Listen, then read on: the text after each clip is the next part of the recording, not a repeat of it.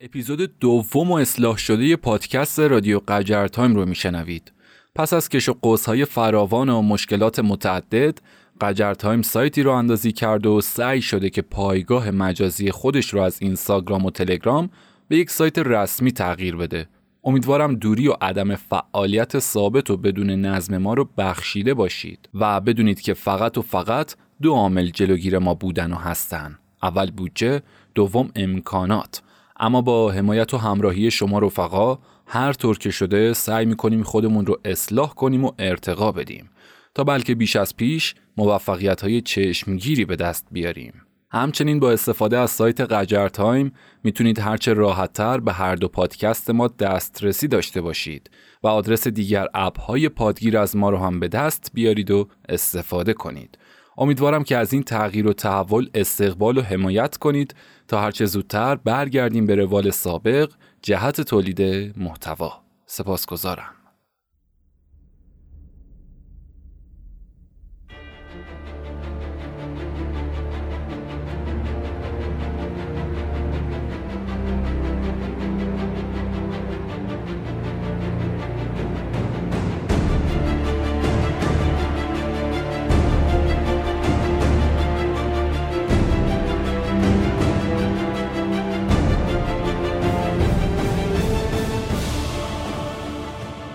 سلام فرهاد مهرآبادی هستم راوی پادکست رادیو قجر تایم ما در این پادکست با استناد به منابع مکتوب و موثق از تاریخ میگیم همونطور که از بیوگرافی ما برمیاد هدف از تأسیس این پادکست بالا بردن سطح اطلاعات تاریخی جوانان میهن می باشد. برای ارتباط با ما می‌تونید به ایمیل یا آیدی پشتیبانی من در تلگرام و غیره رجوع کنید که در سایت و دیگر صفحات ما ذکر شدن. همچنین خیلی برای ما واجب و خوشحال کننده است که این پادکست رو برای حمایت و رشد سطح آگاهی اطرافیانتون معرفیش کنید. روز شماره این اپیزود مطالب و مواردی هستن که ذکر می کنم. زندگی و سخنان تاثیرگذار جورج سانتایانا پول گوتلیپ نیپکو مخترع آلمانی از سختی ها تا اراده برای راحتی بشر جوزف هنری دانشمند مشهور آمریکایی و اختراعات پنهانیش. فرمان میلان توسط ناپل اون بوناپارت.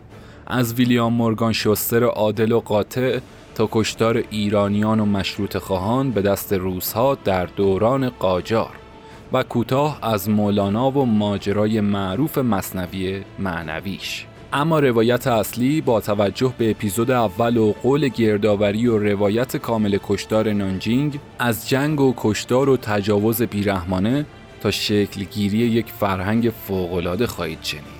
امیدوارم تا همه این مطالب بهانه ای باشن که کمتر از یک ساعت با من همراه باشید و صدای تاریخ رو بشنوید. پادکست رادیو قجر تایم اپیزود دوم.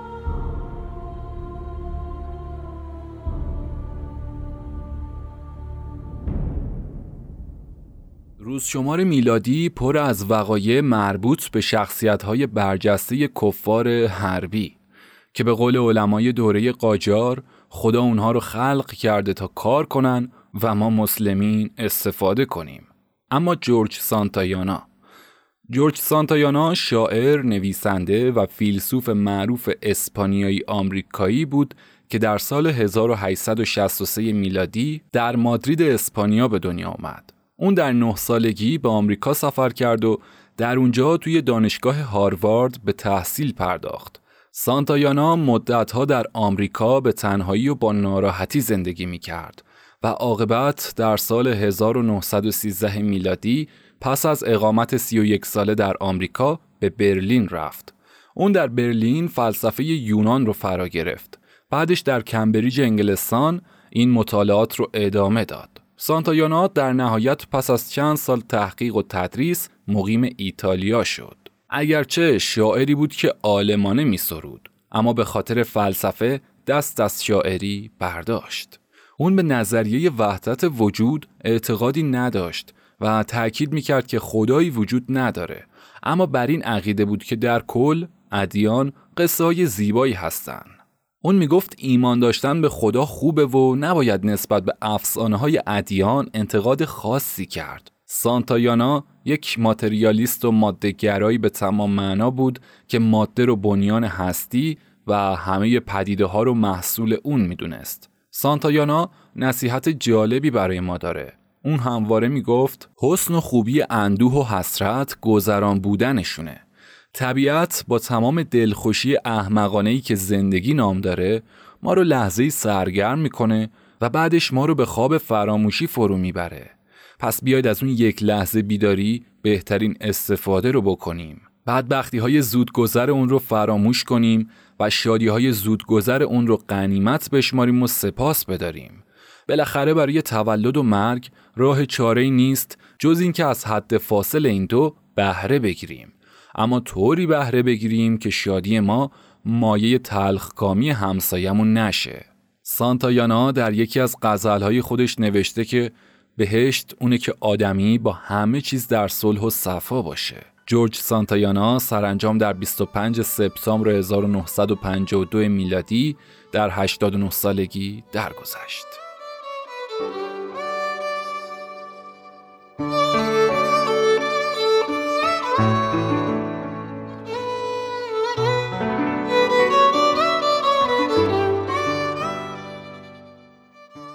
همین روز زادروز پولگوتلیپ نیپکو مبتکر آلمانی و یکی از مخترین تلویزیون رو هم در روز شمار تاریخ میلادی داریم.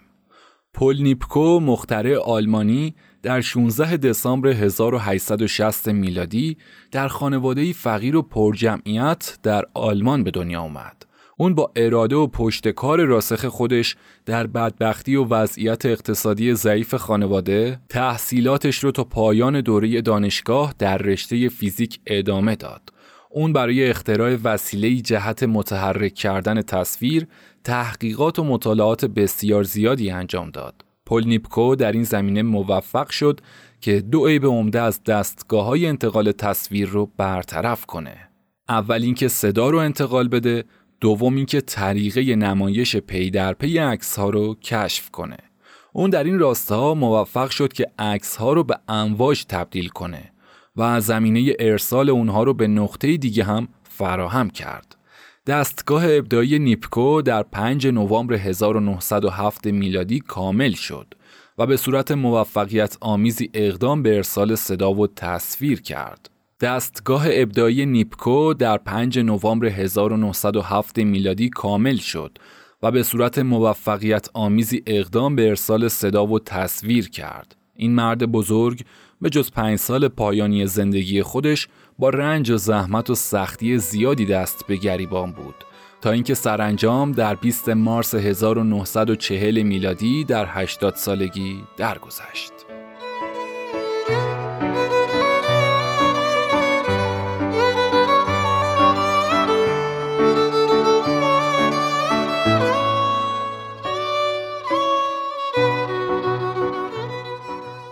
اما جوزف هنری دانشمند آمریکایی جوزف هنری دانشمند مشهور آمریکایی در 17 دسامبر 1797 میلادی تو مزرعه کوچکی در ایالات نیویورک آمریکا به دنیا اومد. اون در ابتدا بیشتر اوقاتش رو به کار در مزرعه و کمک به خانواده میگذروند و گاهی هم در اوقات بیکاری کتاب می‌خوند. اما شوق فراگیری دانش اون رو به سمت علم رهنمون کرد و با دلبستگی خاصی نسبت به تئاتر هنر و ادبیات وارد آکادمی شد. هنری در این زمان روزانه 16 ساعت کار می کرد و علاوه بر تحصیل به تدریس هم می پرداخت. اون پس از چندی به استادی ریاضی و فلسفه منصوب شد و در کنار اون کار علمی خودش رو در پیرامون و مغناطیس جریان برق هم ادامه داد. در این زمان هم بود که یک آهنربای الکتریکی ساخت که قادر بود یک تن بار رو بلند کنه. در حالی که آهنرباهای اون زمان فقط قادر به نگه داشتن سه کیلوگرم بودن. هنری از اون موقع به فکر تولید برق از مغناطیس افتاد و در این راه موفقیت هایی هم به دست آورد. اون پس از چندی دستگاه تقویت رله رو ابدا کرد و از اون به منظور اختراع اولین دستگاه تلگراف استفاده کرد. هنری همچنین پس از چندی اساس ترانسفورماتور مبدل رو تشریح کرد و آخرین خدمت علمی هنری در سال 1842 میلادی انجام گرفت. اون در این سال انتقال امواج رادیویی رو عملا به ثبوت رسوند و تحولی در این زمینه ایجاد کرد. هنری در اواخر عمر اداره هواشناسی آمریکا رو هم تأسیس کرد و با اطلاعاتی که از طرف 500 نفر از صاحب نظران از سراسر کشور به دستش می رسید تونست که نقشه های هواشناسی زیادی چاپ کنه و پیش بینی های هواشناسی رو آغاز کرد. رصدخونه این سازمان علمی تحقیقات جالبی درباره خورشید انجام داد و هنری از کسانی بود که در مورد دمای لکه های خورشیدی به تحقیق پرداخت. اون ثابت کرد که دمای این لکه ها به مراتب کمتر از حرارت نقاطیه که در اطراف خورشید هستند. جوزف هنری یکی از خدمتگزاران بزرگ جهان علم بود که خدمات برجسته اون در زمینه برق و مغناطیس حقیقتا در خور اهمیت و ارزش هست. در الکتریسیته مبحث مهمی وجود داره که درباره اندازهگیری مقدار میدان مغناطیسی و مقدار جریانی که این میدان رو تولید می‌کنه گفتگو می‌کنه. این اندازهگیری رو القا و واحد اون رو به افتخار این دانشمند بزرگ هنری نامگذاری کردن. جوزف هنری سرانجام در سال 1878 میلادی در 80 سالگی درگذشت. و چهل سال پس از مرگش دنیای علم کاملا به خدمات اون پی برد. جوزف هنری عادت نداشت که نتایج کار خودش رو منتشر کنه و بیشتر اختراعات خودش رو پنهانی انجام می‌داد. یادش گرامی.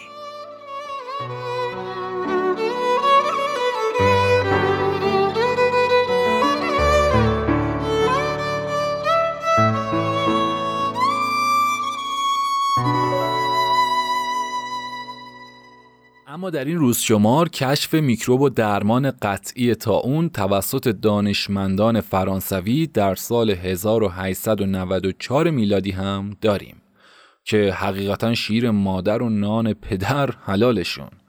در قرون وسطا هر موقعی که اون به اروپا می‌زد با فتوای کشیش ها هر زنی که خالی روی بدنش داشت یا تنها زندگی می‌کرد به جرم جادوگری و همکاری با شیطان برای انتشار اون می‌گرفتن و آتش می‌زدن و البته که پرواز اولین هواپیمای موتوردار جهان توسط برادران رایت در سال 1903 میلادی که باعث برقراری اولین تماس بین کره زمین و سیاره زحل در سال 1962 میلادی شد.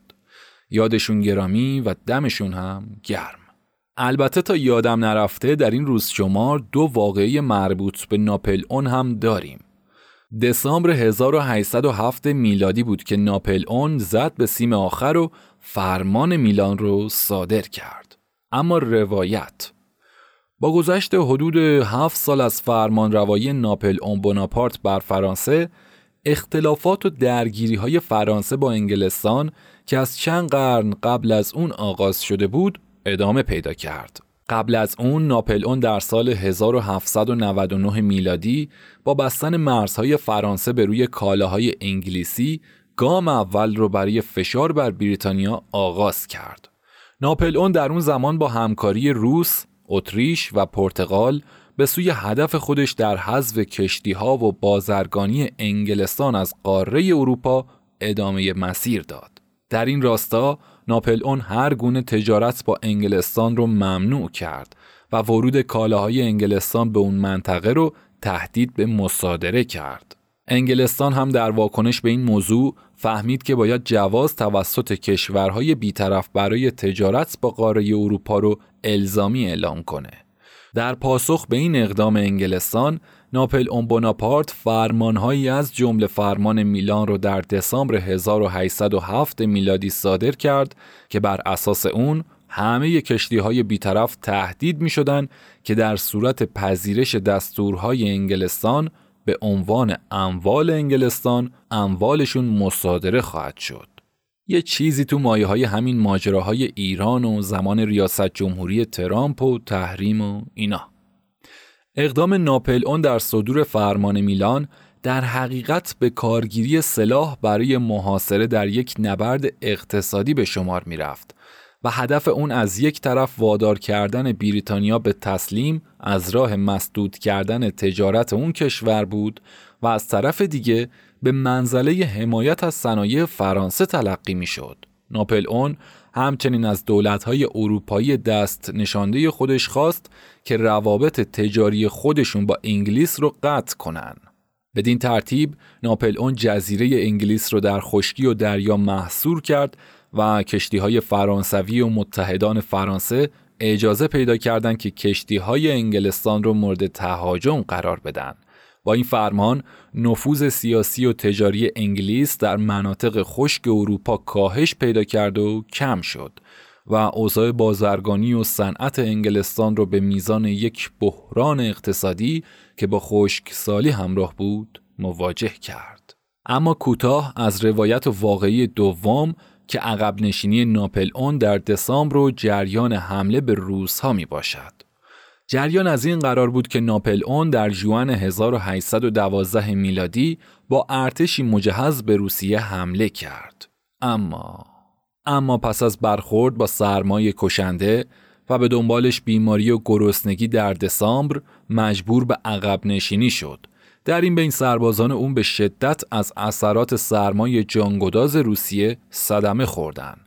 به طوری که از 530 هزار سرباز فرانسوی فقط 32 هزار نفر جون سالم به در بردن در حالی که از ارتش 120 هزار نفری روسیه فقط 40 هزار نفر جون خودشون را از دست داده بودند. ناپل اون پس از این شکست سریع، فوری، خشن برگشت به پاریس تا پول لازم برای حملات بعدی خودش رو فراهم کنه. اما این ماجراجویی دیگر کشورهای رقیب فرانسه را تحریک کرد تا در حال ضعف به ارتش فرانسه یورش ببرن و حمله کنند و امپراتور فرانسه رو سرنگون سازند.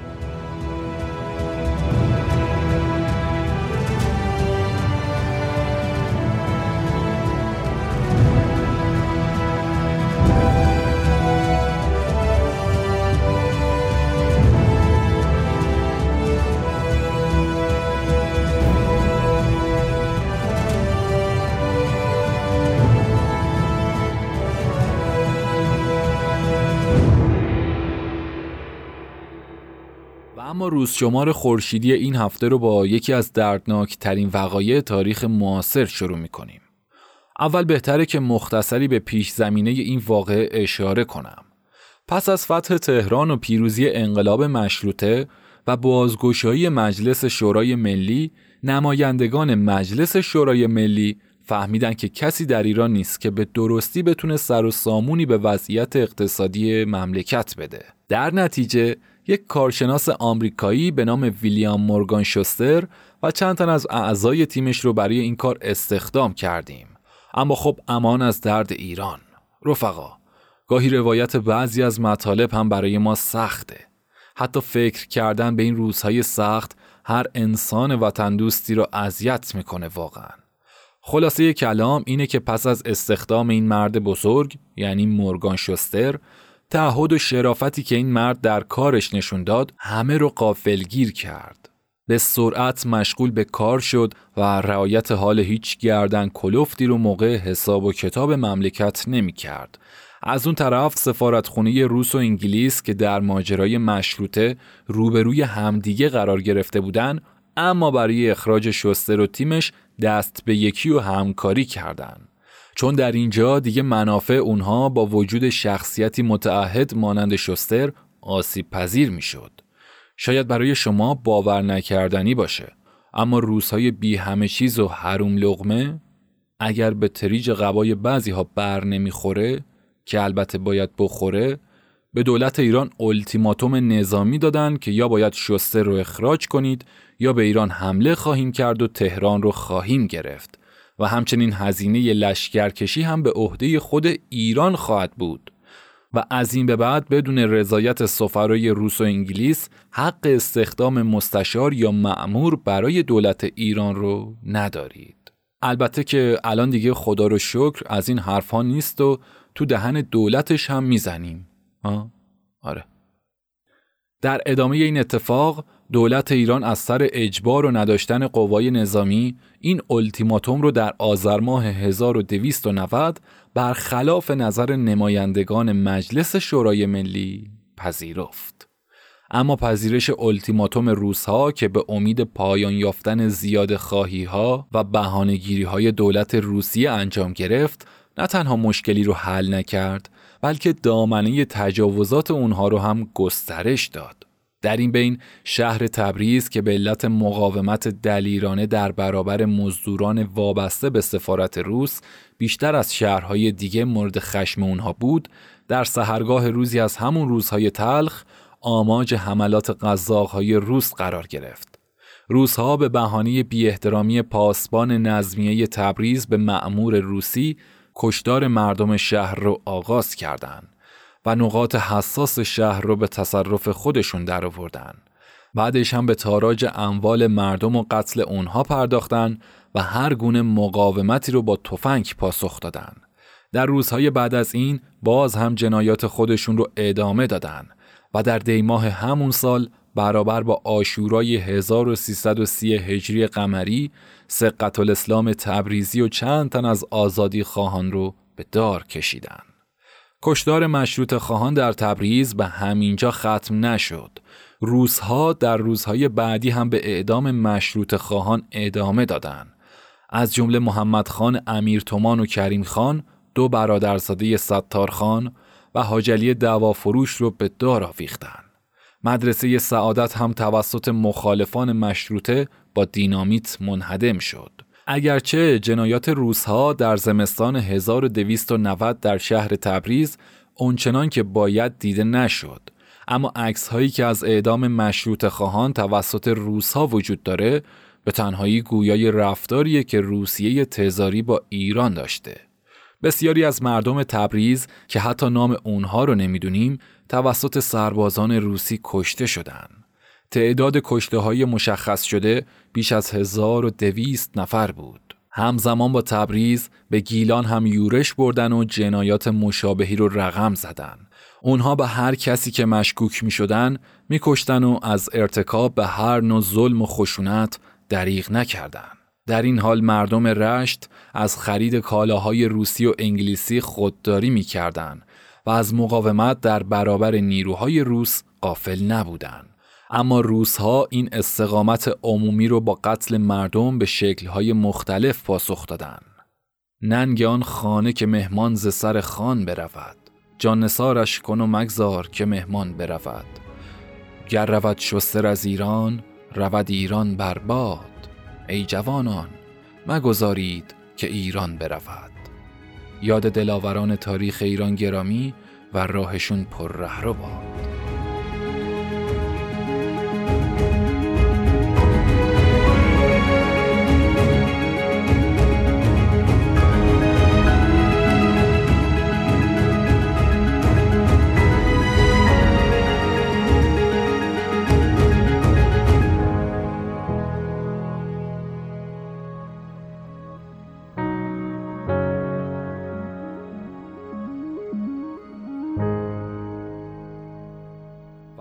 آخر سال روز درگذشت جلال الدین محمد بلخی معروف به مولانا، مولوی و رومی در سال 652 رو داریم.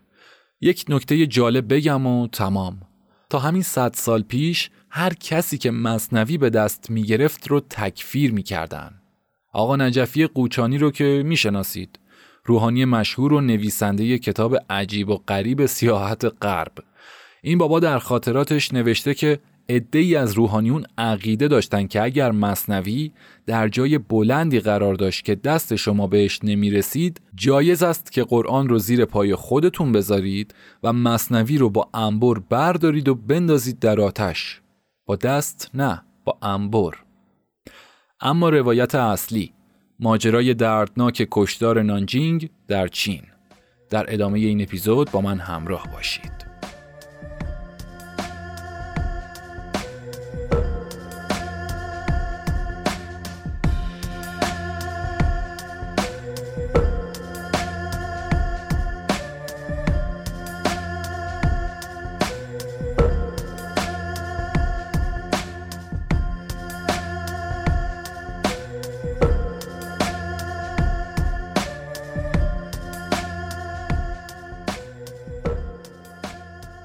کشدار نانجینگ. در اپیزود اول و بخش روزشمار تاریخ یک اشارهی به واقعی نانجینگ داشتیم و قول روایت اون رو به شما رفقات داده بودیم. اما کمی صبر کنید. اول یک سوال. تمدن چیست؟ تمدن ثمره تلاش آگاهانه یا ناآگاهانه انسان در راه ساختن جهان پیرامون خود برای دستیابی به یک زندگی بهتر است.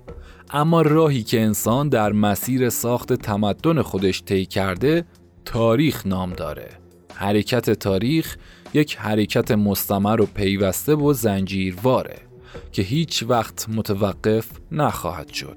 این حرکت در هر کدوم از جوامع بشری به تناسب محیط زیستی و نگرش مردم اون جامعه به هستی و انسانیت و پیرامونش و در مورد چگونگی دستیابی به یک زندگی بهتر و مورد نظرشون جلوه هایی رو بروز میده که این جلوه ها جنبه های مادی و معنوی دارن و نام اون فرهنگه. دیگه بیشتر توضیح نمیدم چون می‌خوام تو این بخش قافل گیرتون کنم. بریم برای اصل روایت.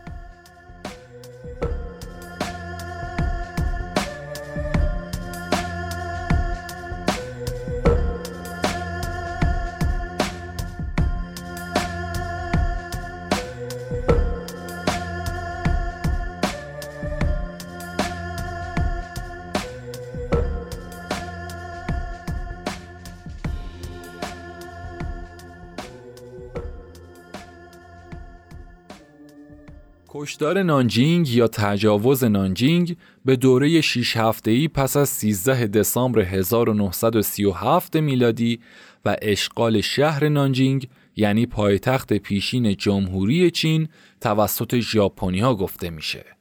در این دوره سربازان ارتش سلطنتی ژاپن صدها هزار نفر از اهالی شهر رو کشتن و 20 تا 80 هزار زن رو مورد تجاوز جنسی قرار دادن. این قتل عام به یک موضوع سیاسی مناقشه برانگیز بدل شد و جنبه های گوناگون اون از طرف تجدید نظر طلبان تاریخی و ناسیونالیست های ژاپنی زیر سوال رفت. کشتار نانجینگ در مفهوم مزیق خودش فقط به قتل هایی گفته میشه که در منطقه امن نانجینگ رخ داده در حالی که در مفهوم گسترده تمام قتل های شهر نانجینگ و حتی شش بخش از اطراف اون رو در بر می‌گیره که با نام فرمانداری ویژه نانجینگ شناخته میشن. همچنین دوره زمانی کشدار ممکنه فقط به شش هفته پس از سقوط نانجینگ محدود بشه یا تمام قتل ها از زمان ورود ارتش ژاپن به استان جیانگسو در نیمه نوامبر تا اواخر مارس 1938 میلادی رو در بر بگیره. همچنین نوع قتل هم ممکنه که تفاوتهایی رو در آمار کشتگان موجب بشه. از جمله این پرسش که آیا کشتن سربازان به اسارت در اومده چینی و چریک های مزنون اعدام قانونی شمرده میشه یا خیر؟ دادگاه نظامی بین المللی برای خاور دور رقم تلفات رو 260 هزار نفر اعلام کرد. آمار رسمی دولت چین این رقم رو 300 هزار نفر ذکر می‌کنه. تاریخدانان ژاپنی تعداد تلفات رو پایینتر آوردن و معمولا اون رو بین 100 تا 200 هزار نفر می‌دونن. در حالی که برخی دیگر فقط به چهل هزار کشته اشاره می‌کنن یا حتی وقوع یک کشدار گسترده و ساماندهی شده رو انکار و ادعا می‌کنن که تمام قتلها بر اثر اقدامات نظامی مجاز به طور تصادفی یا به دلیل خشونتهای نیروهای خودسر صورت گرفته. کاری نداریم و خیلی روی این قسمت زوم نمی کنیم. اما هرچی که بوده و باشه نانجینگ یکی از غمانگیزترین حوادث قرن بیستمه. در تاریخ 17 اوگست 1937 میلادی ارتش ژاپن در تلاش برای تصرف شهر شانگهای با مقاومت سخت مدافعان چینی مواجه شد و متحمل تلفات سنگینی هم شد. نبردهای تنبتن و شهری در شانگهای برای طرفین بسیار خونین بود اما در عواست نوامبر ژاپنی ها موفق شدند که شهر رو با کمک توپباران دریایی تصرف کنند. تلفات بالای نیروهای ژاپنی و در نتیجه روحیه پایین اونها موجب شد که فرمانده ستاد کل ارتش ژاپن در توکیو در ابتدا تصمیم بگیره که جنگ رو بیشتر از این گسترش نده اما خب بعدش در تاریخ یک دسامبر سرفرماندهی ارتش ژاپن به ارتش ناحیه مرکزی ژاپن و ارتش دهم دستور داد که پایتخت جدید چین یعنی شهر نانجینگ رو تصرف کنند. چیانگ کایشک یعنی رئیس جمهور چین پس از تصرف شانگهای فهمید که سقوط نانجینگ امری حتمی خواهد بود. اون و افراد ستادش اینجوری نتیجه گیری کردن که اونها نمی‌تونن در یک اقدام سمبولیک افرادشون رو به نابودی بکشونن اما انتظار این رو داشتن که از شهر دفاع بشه. ژنرال جی در یک کنفرانس خبری که با حضور خبرنگاران خارجی برگزار شد اعلام کرد که شهر نانجینگ تسلیم نخواهد شد و تا پای مرگ به مقاومت ادامه خواهد داد. نیروی تحت فرماندهی تانگ متشکل از 100 هزار سرباز بود که شامل تعدادی از همون سربازان چینی بود که در جنگ شانگهای حضور داشتند. اون بر اساس رهنمودهای چیانگ کایشک به منظور جلوگیری از فرار غیر نظامیان دستور داد که از بندرگاه شهر به شدت مراقبت بشه. نیروهای دفاعی شهر راه ها رو بستن و کشتی ها رو تخریب کردند. روستاهای نزدیک به شهر نانجینگ رو هم آتش زدن و از تخلیه گسترده شهر جلوگیری کردند. شما ببین چه وضعیت وحشتناکی از طرف ژاپن به چینی ها تحمیل شده که دیگه زندگی و وطن و وطن پرستی و مقاومت بیمعنا شده بوده. نقشه های برای دفاع از شهر تهیه شد و این نقشه ها موجب شد تا سربازان چینی که در جریان نبرد شانگ های متحمل شکست شده بودند مقداری دلگرم بشن. اما این نقشه ها کمک چندانی به مدافعان نکرد. در جریان این نبرد تعداد زیادی از مدافعان چینی کشته شدند. و شهر به اشغال ارتش ژاپن در اومد.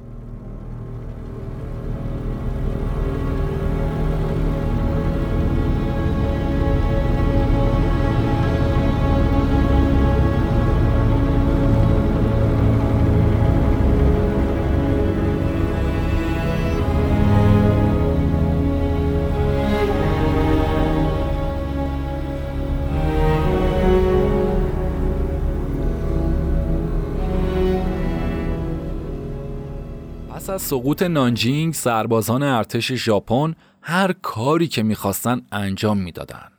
هیچ چیزی مانع اونها نبود و اونها برای روح بشری هیچ احترامی قائل نبودن. فاجعه از اونجایی شروع شد که دو افسر ارتش ژاپن مسابقه گذاشتن که چه کسی می‌تونه زودتر از دیگری صد نفر رو با استفاده از شمشیر سامورایی گردن بزنه.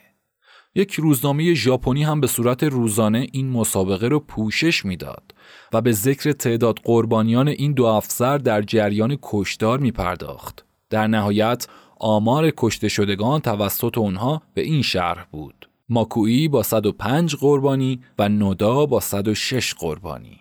سربازان ژاپنی جنون تجاوز داشتند آمارهای اولیه از تجاوز به 20 هزار زن حکایت می کرد. به همین دلیل سم کالایی رایج در نانجینگ بود یا شد.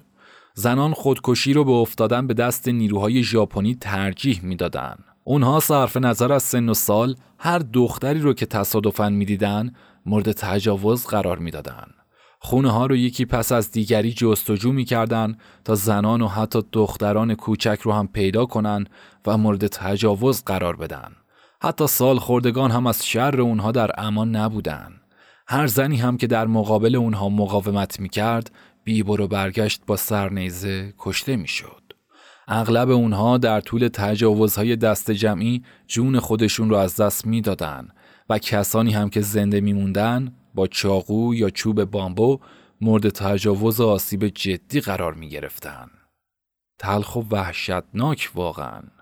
در 19 دسامبر 1937 میلادی یک کشیشی به نام جیمز مککالوم در دفترچه خاطرات خودش می نویسه که نمی‌دونم این چه زمانی به پایان خواهد رسید. در طول زندگی مثل این وحشیگری رو هرگز ندیدم. تجاوز تجاوز تجاوز هر روز نزدیک به هزار مورد تجاوز اتفاق میافته. نپذیرفتن و سرباز زدن از این کار مساوی با گلوله و نیزه است. مردم در حالتی از هیستریک به سر می‌برند. زنان هر صبح بعد از ظهر و هر شب گریه می‌کنن.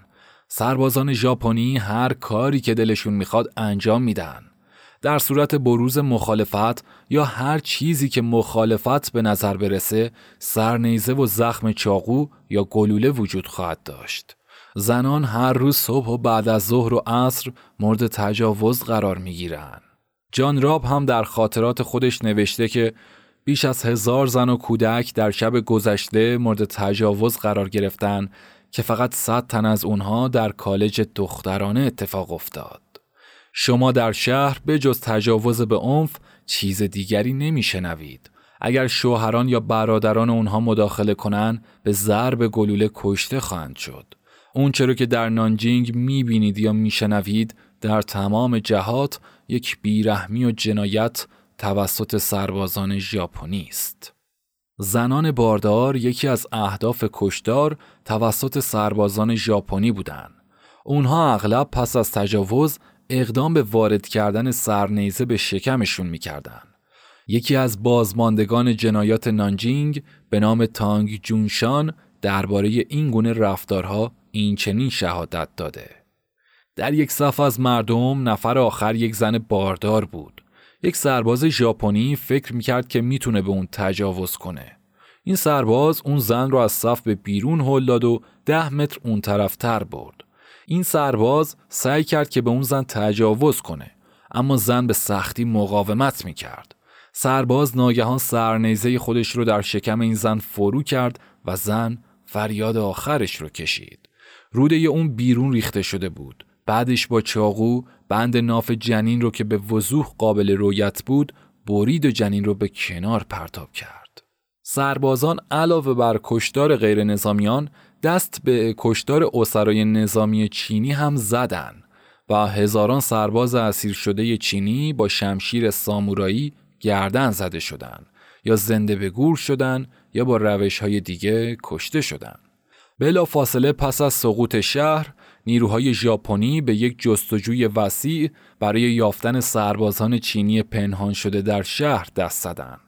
هزاران مرد جوان دستگیر شدند و بسیاری از افراد دستگیر شده در کنار رودخونه یانگتسه با رگبار مسلسل تیرباران شدند. احتمال داده میشه که بزرگترین قتل عام سربازان چینی در امتداد همون رودخونه یانگتسه در تاریخ 18 دسامبر که تحت نام قتل عام تنگی نی معروفه رخ داده باشه. ژاپنی ها در تمام صبح روز 18 دسامبر دستان تعداد زیادی از اسرا رو به همدیگه بستن و اونها رو به چهار ستون تقسیم کردن و به روی اونها آتش گشودن. اسرا که نمی‌تونستن فرار کنن تنها کاری که کردن فریاد زدن در یأس و ناامیدی بود.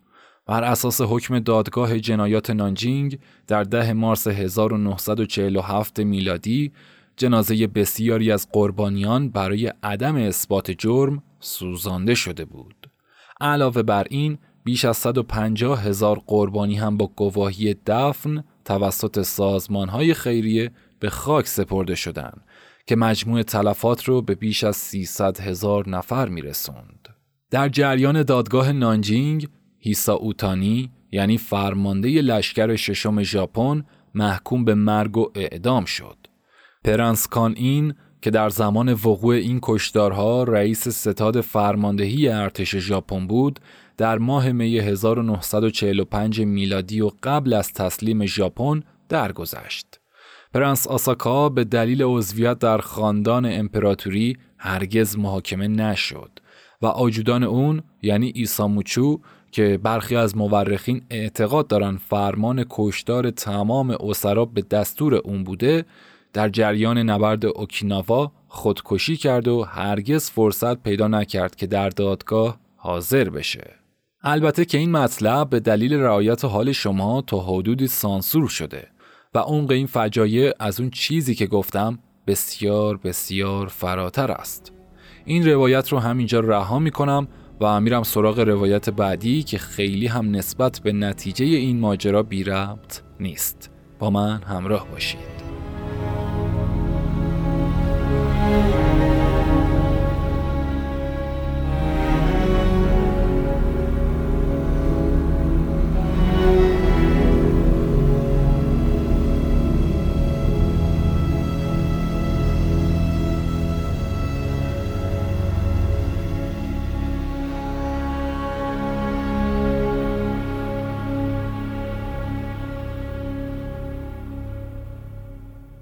در 11 مارس 2011 میلادی یک زمین لرزه‌ای به شدت 9 ریشتر در ساعت 14 و 46 دقیقه به وقت محلی در استان میاگی یعنی شمال شرقی کشور ژاپن رخ داد.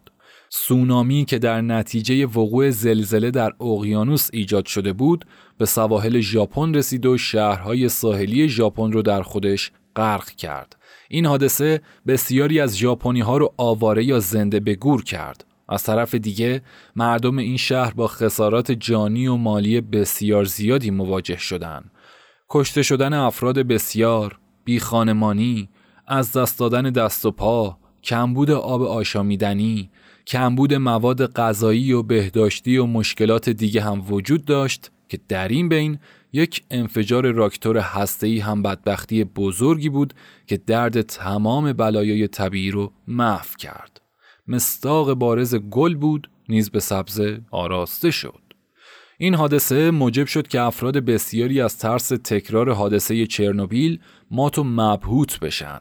با همه این تفاسیر و جزئیاتی که هر روزه از خبرگزاری ها مرتبا گزارش می شد، مردم ژاپن علا رغم این مصیبت رخ داده دست تعدی و تصرف به سوی قارت اموال دیگران دراز نکردند. بینظمی و هرج و مرج هایی که معمولا بعد از این حوادث رخ میدن در این کشور رخ نداد. کسی از ویرانه ها و مردگان سرقت نکرد. کسی جواهرات مردگان رو بر نداشت.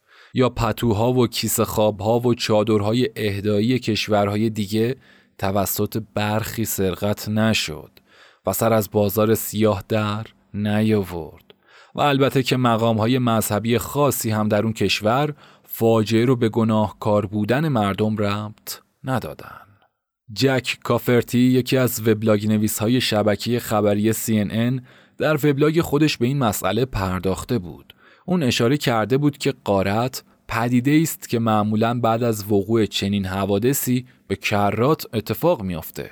برای مثال زلزله هایتی و شیلی، وقوع سیل در انگلستان در سال 2007 میلادی و حادثه کاترینا که در سال 2005 میلادی در آمریکا رخ داد. در این حوادث بازماندگان به مانند قانون بقای داروین شروع کردن به دست درازی و قتل دیگران و قارت اموالشون.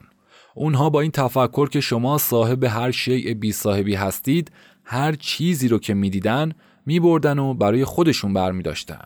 جک کافرتی در ادامه گزارش خودش نوشته بود که یکی از خبرنگاران از این رفتار مردم ژاپن شگفت زده شده بود. اون در گزارش خودش آورده بود که سوپرمارکت های ژاپنی پس از بحران ایجاد شده قیمت کالاهای خودشون رو پایین آوردن. ماشین های حمل کالا در مناطق مصیبت زده میچرخیدن و در بین مردم نوشیدنی های مجانی توضیح می‌کردن. غربی ها مطمئنا با دیدن این صحنه ها عمیقا متعجب می شدن. حالا این سوال در ذهن ما به وجود میاد که چه چیزی می‌تونه ملتی که برای کشتن انسان ها مسابقه گذاشته بودن رو در طی چند دهه به درجه ای از فرهنگ و مقام انسانیت برسونه که اینگونه در سختترین شرایطی که یک انسان می‌تونه داشته باشه حتی برای حفظ جون خودشون باز هم انسانیت رو کنار نذارن. مردم ژاپن این رفتار رو از ژنها به ارث نبردن بلکه اون رو از کودکی و از طریق آموزش آموختن. در ژاپنی که بسیاری از مردم حتی به خدا یا جزای پس از مرگ اونطوری که در مذاهب دیگه مانند اسلام و مسیحیت رایج هست باور ندارن نشون دادن که این آموزه های فرهنگی و آموزش های دوران کودکیه که باعث شده اونها رفتاری شایسته و ستایش برانگیز در چنین بحرانی داشته باشن. اجازه بدید که با یک جمله معروف این پاراگراف رو ببندم. اونها از توحش به مقام انسانیت رسیدن و به خوبی در عمل معنیش کردن. و اما نکته این اپیزود رو هانا آرنت یعنی فیلسوف و تاریخنگار مشهور قرن بیستم میگه.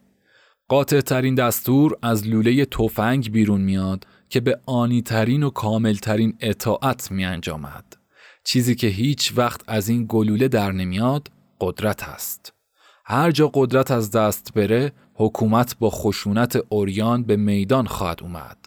خشونت که پیروز میشه یعنی حکومت با قدرتش خداحافظی کرده.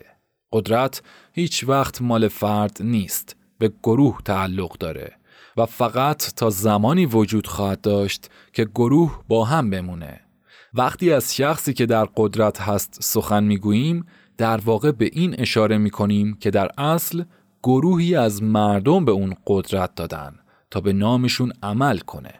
لحظه‌ای که صدای تفنگ ها بلند بشه سیمای گروه که خواستگاه قدرت است محو می شود خلاصه کنم قدرت و خشونت در سیاست مخالف هم هستند جایی که یکی از اونها ظاهر میشه دیگری ناپدید خواهد شد. خشونت هم زمانی ظاهر میشه که قدرت در خطره. اما هرچی خشونت جلوتر بیاد قدرت به عقبتر خواهد رفت. در میدان جنگ تیرهایی که به هدف می‌خورن پیروزی قطعیه. اما در میدان شهر تیرهایی که به بدن بخورن شکست حتمی است.